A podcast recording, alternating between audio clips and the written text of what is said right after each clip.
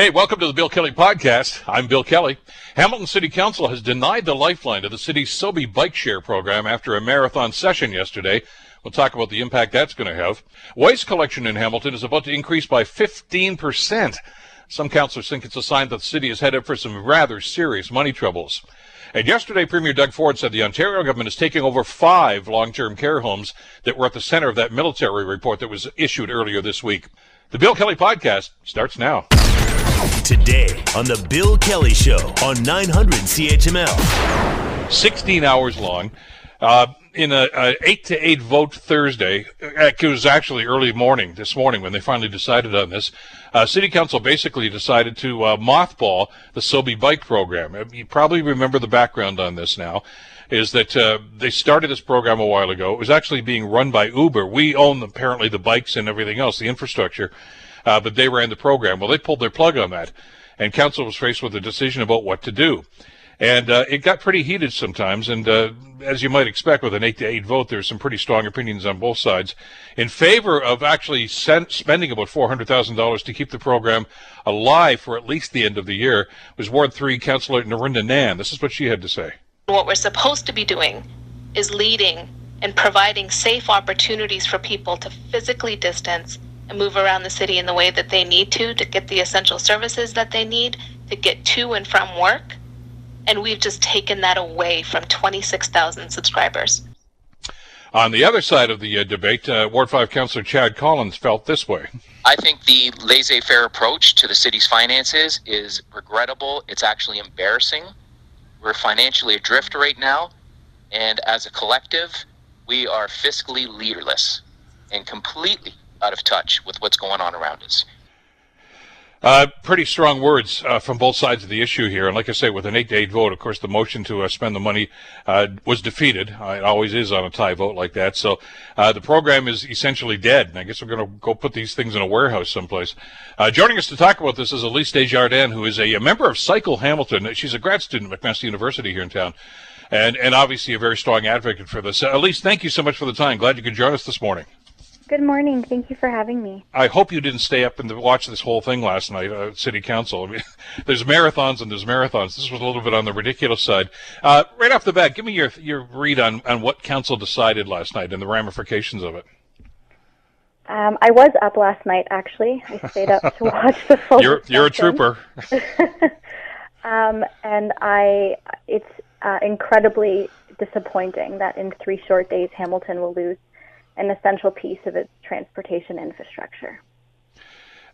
There's the numbers here are intriguing, and, and I know I remember the debate and the discussion that was going on a few years ago now when council finally decided to go along with this, and the, and they did it kind of begrudgingly, thinking, well, okay, I guess we can do this for the time being.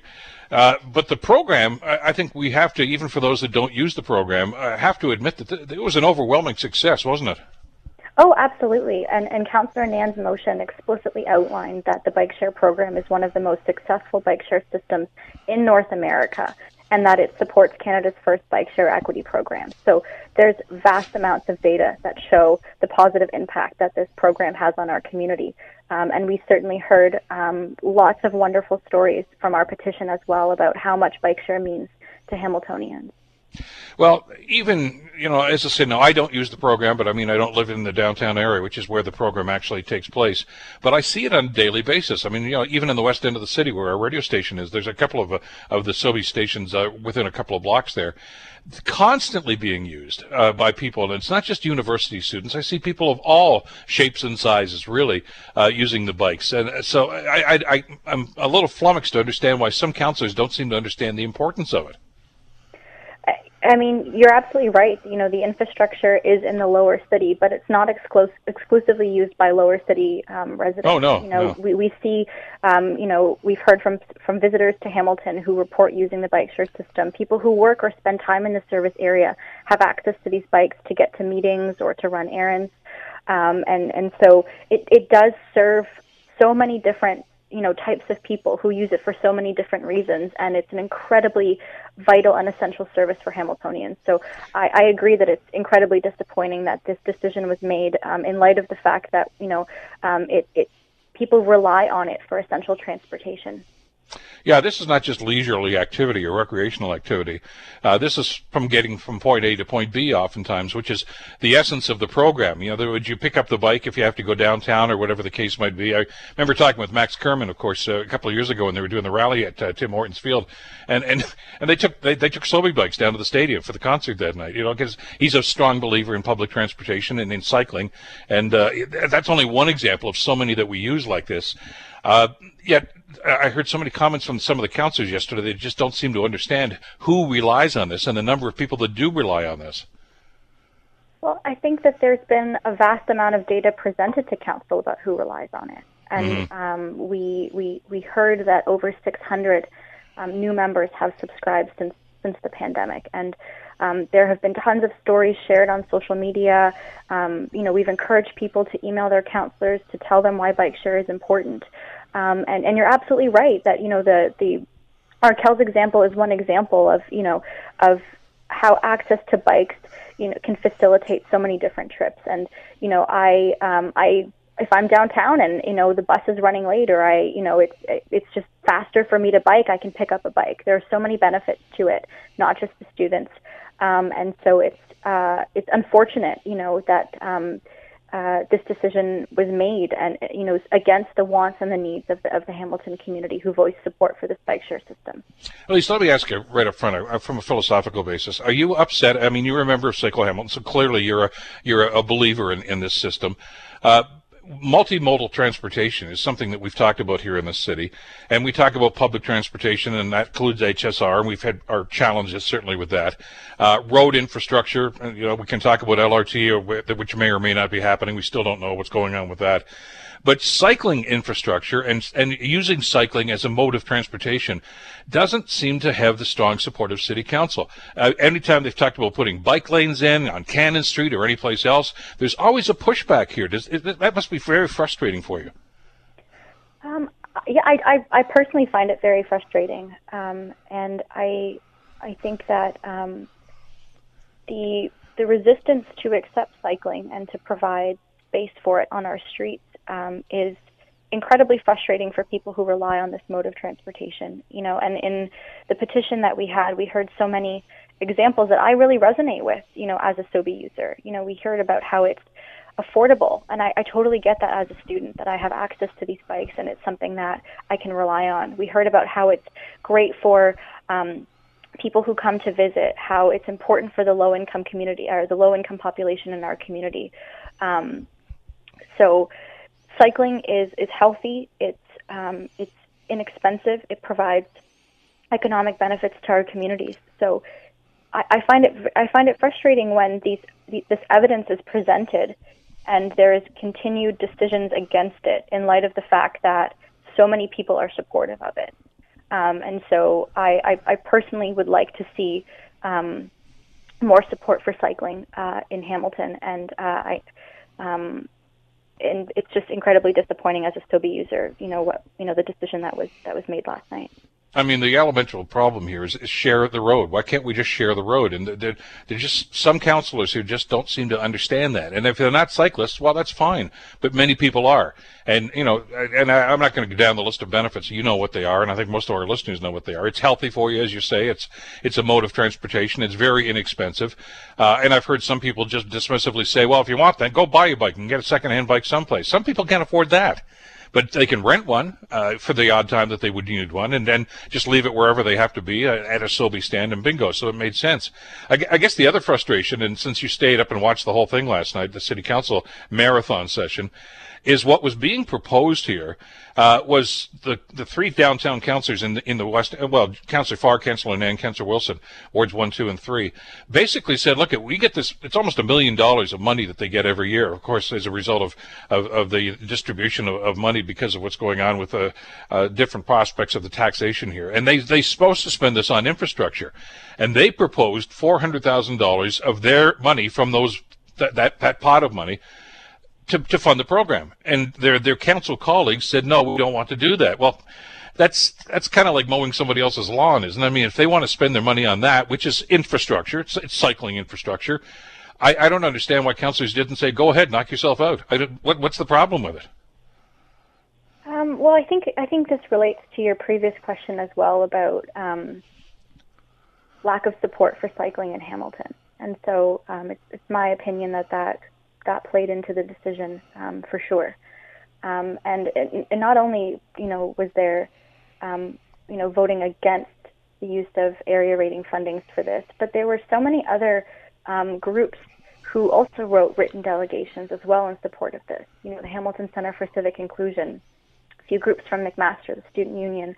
So these are people who who live in the service area and who wrote about its benefits. So um, it's, it's my opinion that to to disregard um, the uh, those those delegations, you know, who supported it is just it's it's incredibly frustrating. You know, we we had an opportunity to make a strategic investment in transportation infrastructure that will serve thousands during a pandemic, you know, and there was some talk yesterday about, uh, you know, there being a bike shortage in Canada, you know, and, and that's true. And we, we see that across the country and cycling is increasing in popularity, you know, maintain physical activity, keep, you know, keep doing essential trips when public transit capacity is reduced or people feel that transit isn't an option for them. So it's just incredibly disappointing to ignore the vast amounts of data and, you know, for for the motion to say, you know, we're going to use this, it's not even, it, it wouldn't just benefit wards one, two, and three. It would benefit all of the users who use that system, which, as we know, don't live in wards one, two, and three. So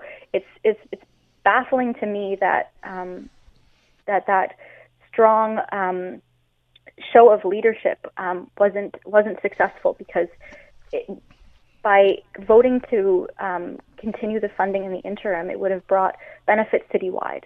So I'm I'm personally very very disappointed. Well, especially because, and I want to remind our listeners, the intent of the motion that was defeated uh, last night or early this morning, actually, was to use this $400,000, uh, uh, you know, some from each one of those three wards, from those three councillors, just to keep the program alive till the end of the year. In other words, to buy some time to see if there's, you know, perhaps somebody else that can jump on board here. Uh, and, and, it's going to be a lot more difficult to do that if you've just mothballed the whole operation and said, we're not even going to do this anymore. Uh, it's pretty hard to go looking for partners in a situation like that because if, if, if I get that phone call and say, hey, you know, do you want to be a partner with the city? The first thing I'm going to say, well, where's your commitment to it? That that's a really great point. You know, to, the vote, the, the motion was to fund the system in the interim, and that would have enabled, um, uh, that would have enabled the city to keep those 900 bikes and to keep a successful bike share system in operation right now. Um, and so, I'll reiterate that the decision was very short-sighted, and that we should be willing to make strategic investments in transportation infrastructure. It's essential. And, you know, the way that we're seeing, it's not even just in Canada, like across the world, cycling is on the rise. So, mm-hmm. what a great opportunity for the city to have shown support for cycling and to say, we we see where the trends are going and we we we expect that to you know to continue happening here in Hamilton. Um, I live on a signed route and I see so many people cycling every single day. Um, and, and part of the reason why I, I wanted to study cycling um, in my graduate program was because um, I, I see the tremendous support that um, uh, cyclists in Hamilton have for making the city better and for making it more um, friendly for cycling. So it's um, yeah, it's incredibly disappointing, and I mean, uh, I uh, I'm I'm, I'm happy that there there is uh, now direction to continue looking for a third party operator, but to have these bikes stop working in a few days is just um, it's incredibly sad, and it will definitely impact my my ability to um, to make essential trips and to um, travel in Hamilton. One of the problems, and this is part of the debate that we had way back when, when council first decided to at least take a run at this program, uh, was that a lot of people I've heard that said, "Look, I'd, I'd love to cycle a lot more, but I, they don't feel safe on the roads because a lot of drivers do not share the road properly." And and I, as, as some, I, I, I share that frankly because you can't just paint a white line, you know, uh, six inches away from the curb and say, well, there's your cycling lane. I mean, there's got to be some infrastructure in place. And we started to get that message, I think. And now it just seems as if, if council has just abandoned this. And I, listen, I totally understand where Councillor Collins and some of the other people that spoke against this are feeling about the financial crisis. But because we're in a financial crisis, that means you have to spend whatever money you're going to spend wisely. And, and road infrastructure and transportation infrastructure fits that category. I don't understand why they don't understand that that's, this can be and should be a priority. Yeah, I, I, I totally agree with you that it, it's a, it would be a wise decision to, uh, to have continued funding bike share in the interim. Um, one of the Environment Hamilton board members, Ryan McGreal, um, in, in, the, in the written delegation to council, it was noted that bike share um, is 600,000, which is less than the annual operating costs for two buses. And with the bike share system supporting 350,000 passenger trips last year, that's an operating cost per passenger trip of a dollar and 71 cents. So it's incredibly cost effective. It brings benefits to our community, um, and uh, now we have to store the bikes, which is also going to be a cost to the taxpayer. I think it's supposed to be something like 130,000 um, plus additional costs to, to you know to take it down. So regardless, we're spending money, um, except we're spending it, in my opinion, in the wrong way. That money could have have been spent to continue offering this essential service to Hamiltonians, um, and instead, during a bike shortage and during a pandemic, those bikes um, are going to be stored away. Well, notwithstanding the council decision, uh, this is not the end of this. I'm sure there's going to be a lot more discussion about this, certainly within the community. Uh, Elise, thank you so much for the time today. Thank you for uh, joining us on the program, and uh, let's stay in touch as this uh, develops, hopefully in a positive way over the next little while. Thank you so much for having me on the show, and uh, I want to reiterate that um, if, if anyone wants to support Cycle Hamilton's efforts and continuing this conversation, you can feel free to reach out to our organization, and we'll be happy to involve you in that. Sure. Just Google Cycle Hamilton, and uh, all the information will be there. Take care, Elise. We'll talk again soon. Take care. Bye now. Elise Desjardins from Cycle Hamilton. You're listening to the Bill Kelly Show podcast on 900 CHML. Another very, very uh, controversial decision uh, the council is going to have to make here has to do with waste collection. Uh, just by way of background, uh, some of the city, of course, is served uh, by city employees that do garbage pickup, but basically in the inner city downtown uh, and uh, in some of the other areas too. But the uh, outlying areas, for the most part, it's all private sector. This is a private company, and uh, well, it's time for contract renewal. And uh, boy, you talk about an eye-opening experience. Apparently, City Council got some sticker shock here. Uh, they're being asked to award a seven-year contract to this company, GFL, uh, who just picked up my garbage, in fact, about 10 minutes ago, uh, for a 15% increase in cost. That's ridiculously high. Councillor Lloyd Ferguson from Ancaster uh, in this area here uh, joins us on the Bill Kelly Show to talk about this. Uh, Councillor, thanks for the time. How are you doing today?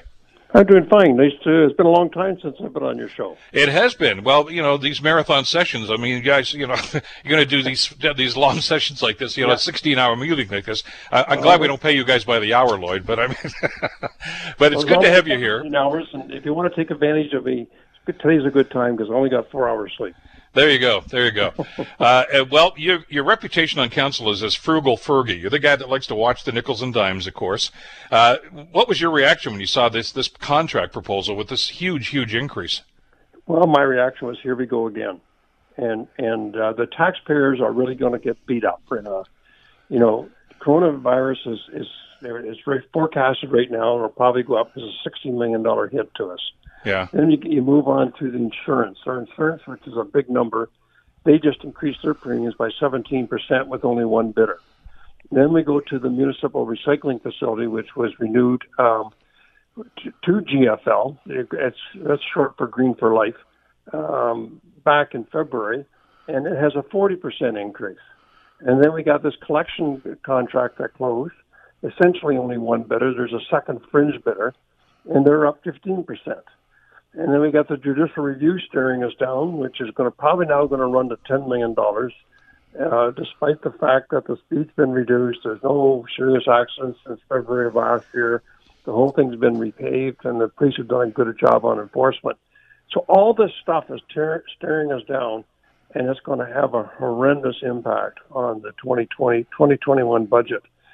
And so I try to push hard to get it referred back to have staff come back with a firm number on taking it in hubs because right now, about 50% of the garbage and green bin collection is done by city staff, and the other 50% is done by the private sector, which in this case is Green for Life.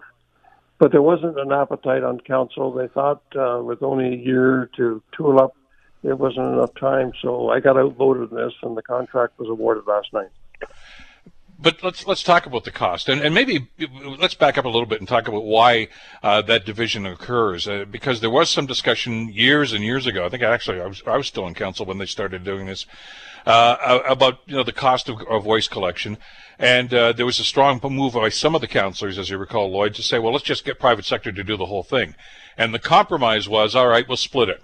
Uh, and yeah. as you say, the, the inner city wards get the, the, the city people doing it. And this is the, of course, uh, where we are here in Ancaster and many of the other outlying areas. Uh, we have GFL that's going to pick this stuff up. Uh, and and it seemed to work. Uh, you know, I, I think there was comparable cost, wasn't it, Lloyd? I mean, you've done the number crunching on this as to how much the city workers' uh, bill was and how much the GFL bill was. It, it was pretty much on the same page, wasn't it? Yeah, the city contractor, the, the we self-perform costs $108 per home per year, and the outside contract was $100. So it was within 8%. But now with a 15% increase, um, it it, uh, it it throws things around, and it's only going to get worse. I'll tell you the problem though, is we're only getting one bidder. Yeah. And when there's no competition, the contractors put the price up because they can still get awarded. You know, the uh, if if you look at the garbage collection business, there's three driving costs. The number one cost, of course, is labor. And we all know labor agreements settled just under 2% for the most part for 2020 and 2021. The uh, second big cost of operating a, a garbage collection system is the fuel cost. Fuel has gone down and gone down significantly. Yeah. And and the third big cost is the capital cost because you got to have the trucks. And I'm not aware of, of uh, automobile or truck manufacturers shoving prices way up, or even the compactors shoving price up. So this is market driven. It's driven because they don't have competition. Is because they, the big guys have bought up all the smaller guys and now there's no nobody else left to do this other than you know in this area seems to be green for life and we're not the only one going through this i mean niagara saw a 36% increase in their collection costs and that's uh, the change going to every other week garbage pickup. And so it's it's a 100% market driven. And until we can find more competition we got to now it's too late now because we boarded the contract for seven years last night.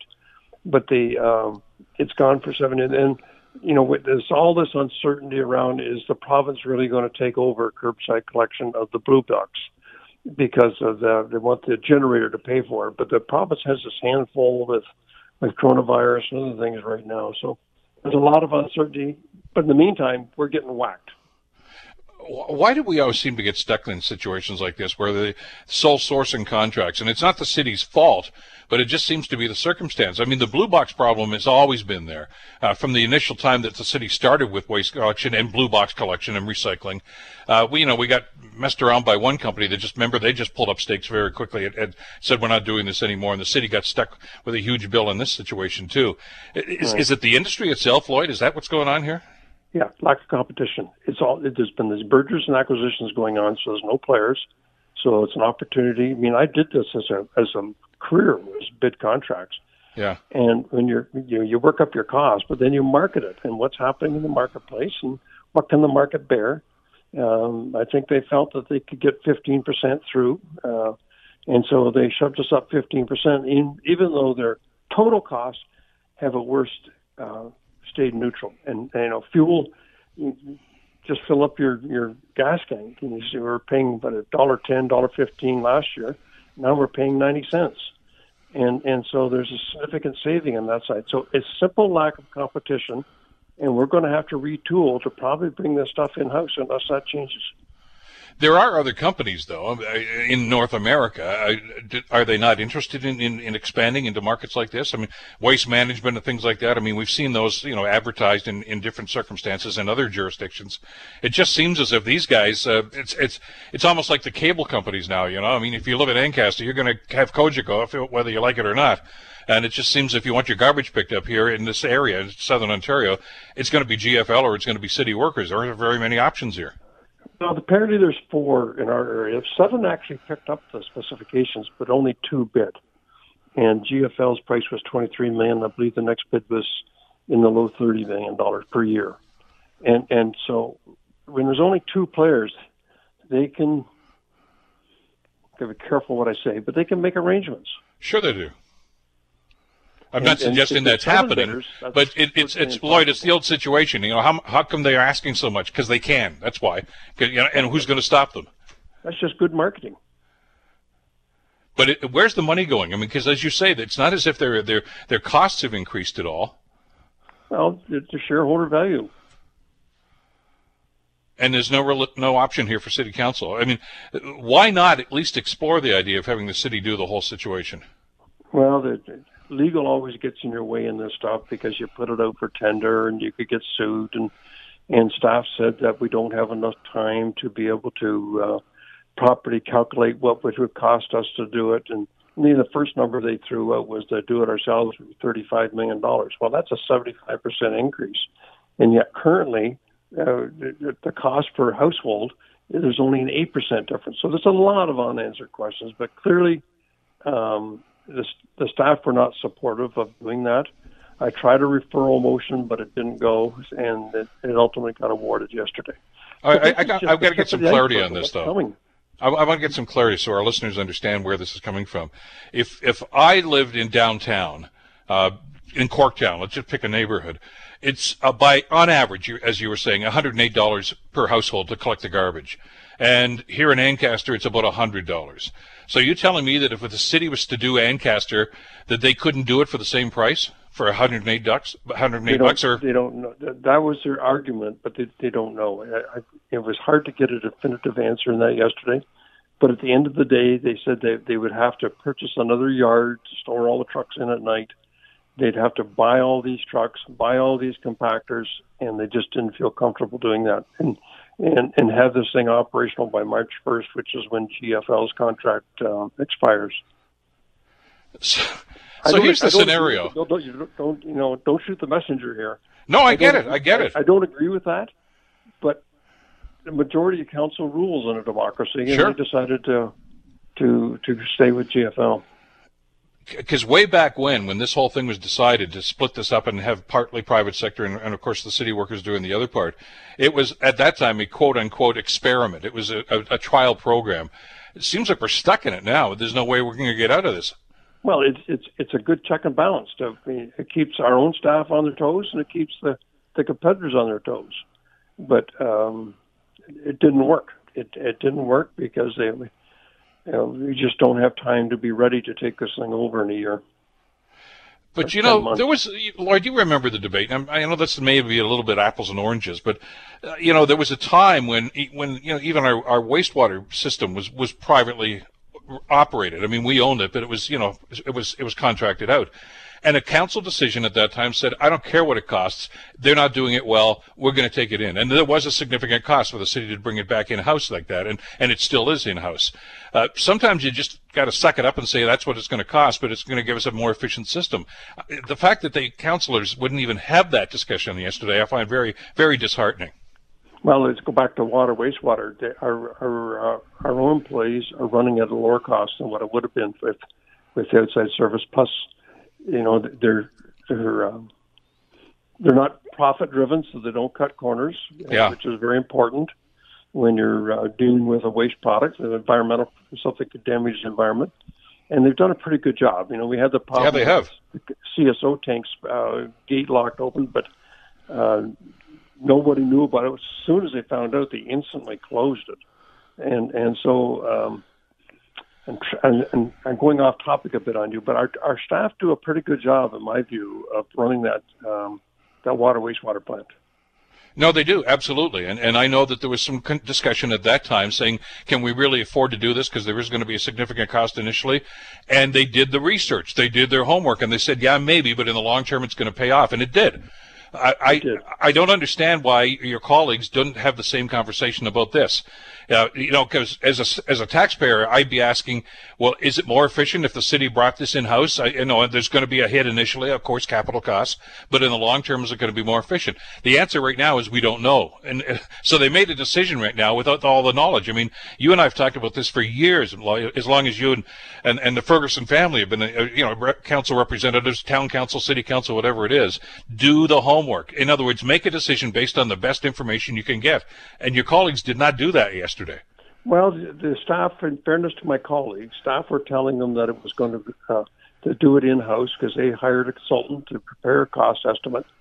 Uh, it was going to cost. It was going to be about a seventy-five percent increase in cost. It was going to go to thirty-five million, and, and said we can get, have GFL do it for twenty-three million, even with a fifteen percent increase. I just have trouble accepting that estimate. That's where I have trouble, based on our actual cost in performing this work right now for $108 per home.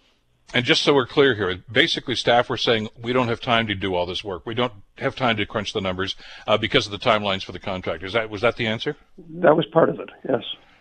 But they knew the contract was coming up.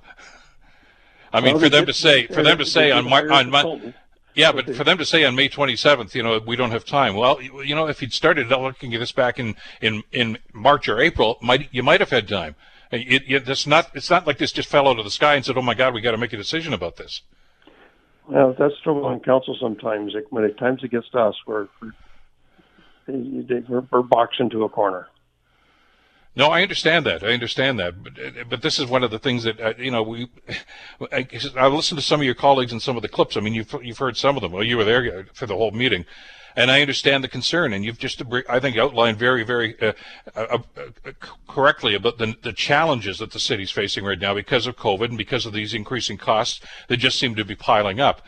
But that means you, you know, you're going to have to spend money anyway. Of course, that's, you know, city's job but spend it wisely and do the homework and make sure that you're getting the best return on investment. And uh, I don't know when you see a thing like this in the in the way that, that staff prepared this, it's almost as if they said, "Okay, we don't want to do this. Now let's work backwards and justify why we don't want to do it." In addition to that, Bill, this is the second time that the same company in three months. The municipal recycling facility was the first one. Yeah, and you would have thought that okay, you know, let's let's to use your phrase, be a little more frugal about this and, and do our homework so we're making the best possible decision. Uh, but it's done. It's over and done with. The contract's there. Council's already ratified this, so uh, we're stuck with the cost now, aren't we? Aren't we? we yes, we are. It takes a two-thirds majority to rescind any council decision, and it won't happen. Well, uh, they've already picked up my garbage as I look out the window here. They're going to come get the blue boxes in about another hour. I'm probably going to run out there in the news and shake the guy's hand and say, congratulations on your salary increase. Well, uh, go, go buy GFL stock. Yeah, exactly. uh, listen, I know it's been a marathon session for you, Lloyd, and I understand you have a very important golf game coming up in a couple of hours, so I'm going to let you go well, now. That, that, that's probably not going to happen with a 100% chance of rain. Come no, no, never uh, rains. Yeah, I need some exercise badly. Never rains when you guys golf. Uh, Ancaster Councilor Lloyd Ferguson. Uh, stay well, Lloyd. Thanks so much for this today. Okay, Bill. Bye bye. All right, uh, it's it's part of the frustration that we feel here, and and I understand that you know councilors doing what they possibly can here to try to save us a few bucks, and and that's that's wonderful. But when you've got contract awards to make like this, and you see a significant increase, and I know staff have a lot of pressure too, but for heaven's sakes, do the homework and make sure that we're getting the best possible deal. And and you know it's it's difficult sometimes, but they can only work on the information that they're given. And if if they, they hired somebody who did a, a quick uh, estimation and simply said, "Yeah, we, you're fine just the way it is. Let's just keep doing this," that's a significant increase.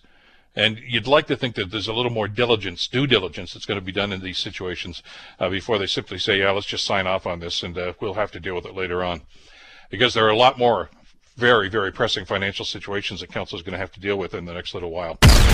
You're listening to the Bill Kelly Show podcast on 900 CHML. Long-term care in Hamilton and uh, right across the province has been an ongoing issue for years and years and years. We have done numerous programs about this.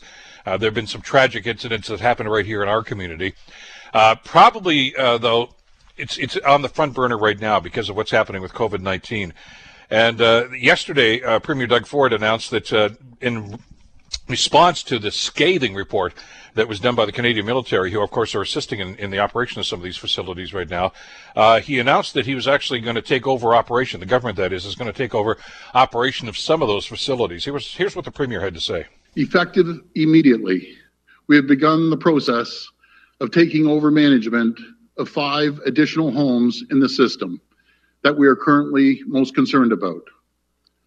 Those are Eatonville Care in Etobicoke, Hawthorne Place in North York, Altamont Care in Scarborough, Orchard Villa in Pickering, and Camilla Care in Mississauga. The concern here uh, is many people are looking at this and saying, well, that's great, Mr. Premier, but this is too little too late. Uh, joining us to talk about this is uh, uh, Jane Meadus, who is a barrister and solicitor, uh, institutional advocate, and advocacy center for the elderly. Uh, Jane, thank you so much for the time. I'm glad you could join us today. Thank you for having me. I think one of the great tragedies in this whole situation, as I mentioned in my preamble here, we've been talking about uh, problems in long-term care for many, many years. When this report came out from the Canadian military, the reaction that I heard from so many people that have relatives, loved ones in these facilities, or even have people who work in these facilities said, we've been telling you this for years. What took you so long to catch up? This, that, that's the ongoing tragedy here. Absolutely. I think that it, uh, most of what was in the rep- report was of no surprise to anyone who has family, who lives in a long-term care home, um, and you know who's worked in the area. Um, you know, this isn't to say that all homes have these kinds of issues because certainly there are lots of good homes, but um, these are the kind of complaints that we get on a daily basis in our office. There's so many aspects to this and so many different words we can travel down here to talk about what's going on here. Some of it institutional, some of it, I guess, philosophical. Uh, I saw a rather interesting article I read yesterday in one of the papers uh, that suggested that maybe this whole thing started, this whole problem started when, for some reason or another, governments decided that uh, long-term care was not going to be part of the healthcare system per se, uh, and, and, so it doesn't have the same sort of oversight. And that's, I guess, the key word here, isn't it, Jane, about oversight? I mean, the the fact that that we don't pay much attention to it until we hear of a tragic situation. Yeah, I mean, uh, you know, it's not part of the Canada Health Act, so there's no federal dollars, there's no oversight, you know, yeah. uh, sort of some of those things that come through the federals. But you know, in general, you know, uh, we we look at long-term care, I think, as you know, it really has become institutionalization. It's the dumping ground of our health system. If we don't know what to do with somebody, that's where we put them. Um, and it, it is just a reflection, you know, it, you know, we're talking about philosophical questions. It really is a reflection of our society, of what we do with the elderly. We put them away and then we don't really think about them anymore. If you don't have a loved one in a long term care home, um, you don't work in a long term care home, you probably haven't been in one. Um, they're not really part of our communities. We shut them all away. We, you know, basically warehouse them and you know that is part of a, a whole societal issue and i think that also has to change. And plus you know what's going on with the ministry and and you know doing inspections and that sort of thing and and really um ensuring that we're properly funding and watching what's going on in these facilities because these people can't speak up for themselves well, and therein lies part of the problem, and and you know those of us that do or did have uh, loved ones in these facilities can understand the frustration, and it's it's difficult, really, I guess, Jane, to point fingers because you you can't fault staff necessarily because they're understaffed, usually underpaid in these facilities. Uh, there's an awful lot of stress involved in this, and a great deal of pressure on the people that are on the front line right there, and and they uh, are some of the loudest voices saying we need to do something about this, but it, it just seems to fall on deaf ears. Absolutely. And, you know, part of the reason that there's so much stress in the system is because we don't have enough staffing. So, you know, we heard about lack of RNs. Um, the reason that there's a lack of RNs in long-term care, first of all, we only require there to be one in a facility. And even at this very moment, that isn't even a requirement. They have removed that from the requirements. You don't even have to have an RN now in the homes. Um, you have to have sort of something else that's sort of equivalent.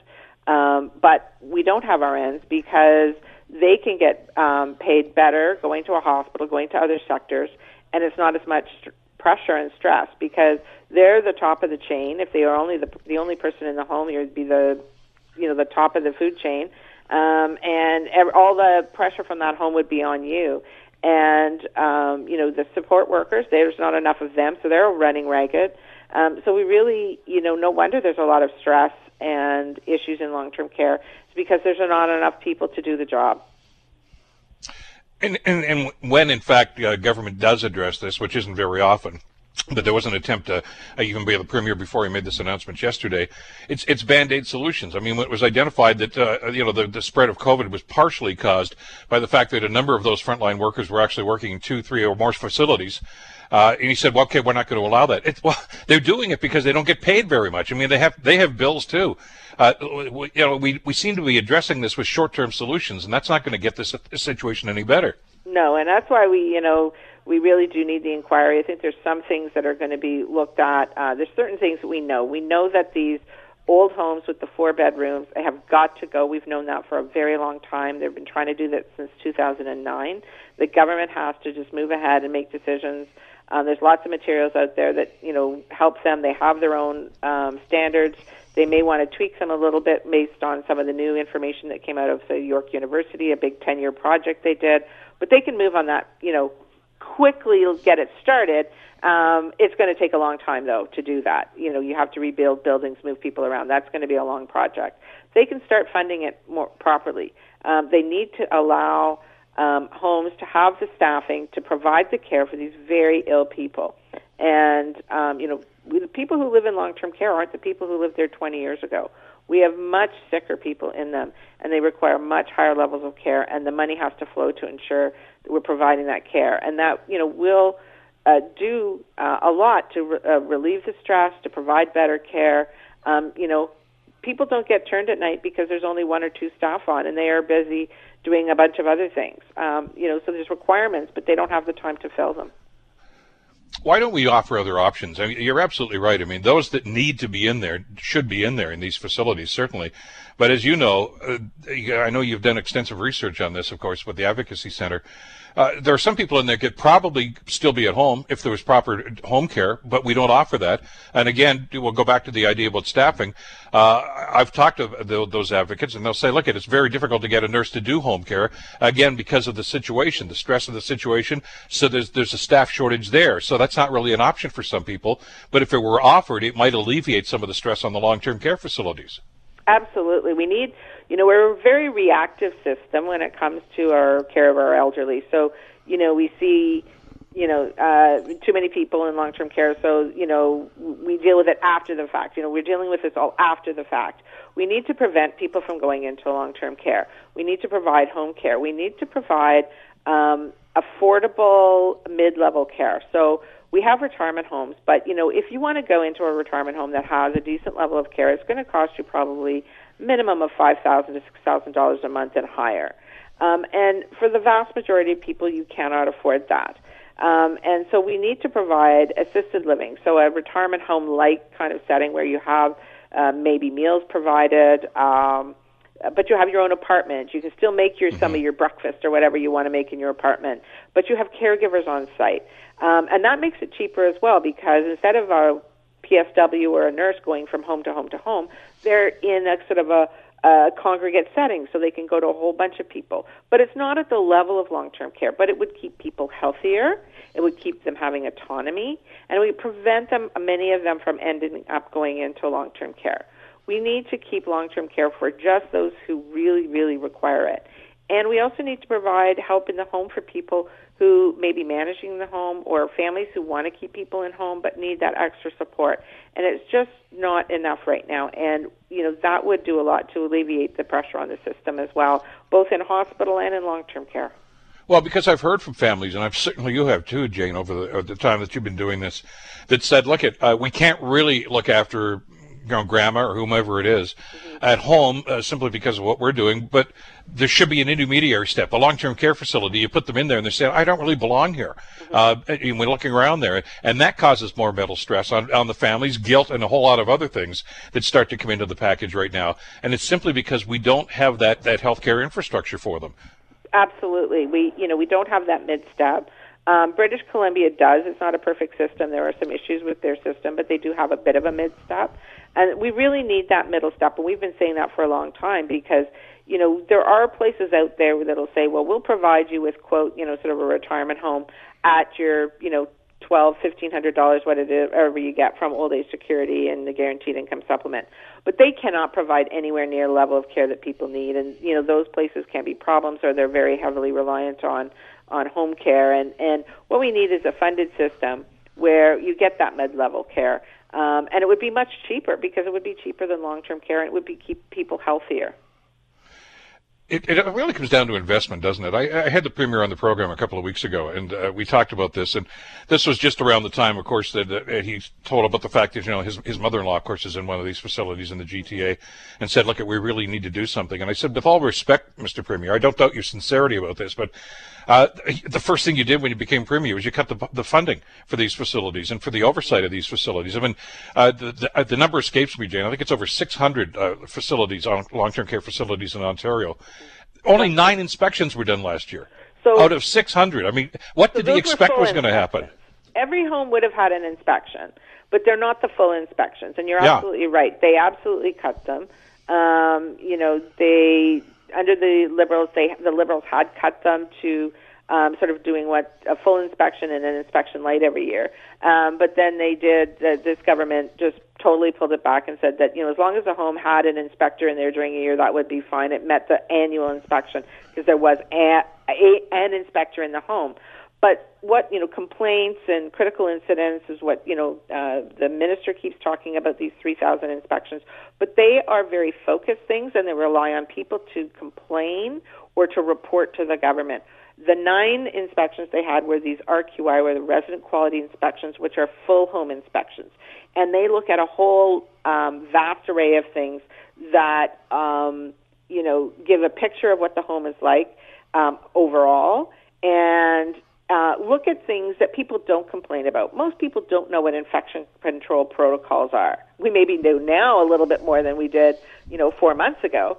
But for the most part, people don't know, you know, what are they supposed to be doing? How are they supposed to be doing it? Those things can get caught in a resident quality inspection. People aren't going to complain as much about those things, and certainly the homes aren't aren't reporting those to the ministry. Absolutely. And, and, and again, it comes down to the level of oversight that's going to be taking Mm-hmm. place. I mean, as I, I mentioned in my commentary this morning, I mean, the, the fast food restaurant around the corner from my place here has more scrutiny than long-term care facilities. I mean, I know there's a big sign there, a big yellow, a green sticker that says, we've inspected this. It's okay. You can buy something here and eat it and you're going to be okay. I'm not suggesting necessarily you have to have a sticker system in long-term care facilities, but, but where's that level of scrutiny for the, for our frail and elderly people? I mean, these, these are our, our friends, our relatives, our, our loved ones, and we don't seem to, to, to feel that they deserve that same level of, of, of, of oversight and inspection. Yeah, and that's been a pushback from the industry from a long time saying, you know, we have homes that are doing really well. Why are you coming in and bothering them? You know, we should be providing care. But the problem is if you don't inspect, you don't know what's going on. And homes can change very quickly, and there's lots of good homes, and maybe they are inspected and nothing comes up, and yay for that. That's a great thing. Um, that doesn't mean it's not money well spent because it is keeping homes, ensuring that they're make, you know, meeting the standards, and that's a good thing because people in long-term care don't necessarily all have families who can speak out. Even those with families or those in the homes that can speak out can be afraid to speak out. But these RQI inspections um, are proactive. They actually speak to the residents. They have to speak to 40 residents. They have to speak to family members. So it allows them to have that voice. Um, uh, that they don't necessarily always have. Yes, those options are open to them to complain, but many people are very fearful to make those complaints to the ministry because they're going to complain about a specific incident, and even though they're anonymous, the home is going to know who complained. So in an RQI, you're, you know, they're doing a vast, uh, you know, survey of the home, and it's much less likely that um, people are afraid, and they actually are much more open and the and the ministry looks at many more things and they're just not going to find things to say that these homes are meeting standards how do they know that if they haven't been inspecting them properly Absolutely. Uh, history indicates here that you know we talk about this when when crisis and, and tragedies occur. You know, there was a great discussion here in the Hamilton area about this uh, uh, some years ago when we had a, a, a tragic incident at uh, St. Joseph's Villa where uh, uh, one of the, the, the patients actually died as a result of a beating they took from another uh, one of the, uh, the the residents in these facilities. But then it dies down after a little while. Uh, COVID nineteen didn't cause this; it exposed it. Uh, are we going to stick with it this time? Are we going to actually do something about it? Well, I hope so. I think that you know this may be the, the straw that broke the camel's back. I think that you know the the premier has said that he will you know spare no expense in in fixing the long term care system. Um, I think you know he probably is genuinely genuinely wants to do that. Um, but again, you know, again, it depends on how it actually all you know sorts out, right? So if they still stick by, for example, that we don't have to do inspections every year um, in quote the good homes, I think that's going to be a problem. So we really need to decide how we want to provide that you know the appropriate level of care. Um, and the community has to decide whether or not they value the elderly. And I think that uh, this tragedy probably has exposed that more than any other in the past. Um, you know, and I agree. It's usually whatever it hits the front paper. We've heard it. You know, we've heard it before with Wettlaufer. We heard it. You know, in the in the early 2000s when the Toronto Star did a big expose, um, and it does die down. And we have to make sure that we continue to push the government um, which uh, and that you know they not only have an inquiry or commission or whatever it is they want to call it, um, but they also follow whatever the recommendations are because you know Doug Ford is quite right. These things sit on shelves and they don't get uh, applied, and so he has to put you know the money's where his mouth is. He has to say, "I'm going to, you know." put those implement any recommendations and the other you know parties have to say the same because this is a long haul and you know, if there's a change in government someday in the future, uh, those parties have to also be agreeable to make those changes, whatever they are. Well, and therein, I know we're just about out of time. Mm-hmm. Uh, you know, if we're going to look for accountability here, we have a role to play in that too, because uh, governments will do, by and large, what we demand of them. Uh, and if we demand this, uh, you know, there are there there are consequences. I mean, we on the one hand, we want governments to spend as little money as possible because we want to keep our taxes down and then they do something like this, and you say, "Well, look at what you've caused." Well, the government's got to think about this, but we have to say this is a priority. If it's going to take more money, fine. Spend what needs to be spent to make sure that these people are going to be safe. I don't think we've given them that strong a message uh, consistently now. I hope it's coming to them right now, and it's. I guess the next step here is to see how they're going to respond to it. I totally agree, and I think that you know this really. I think this report from the Air, the um, Canadian Armed Forces um, you know, brought it to the to the fore. It's brought that information to the public.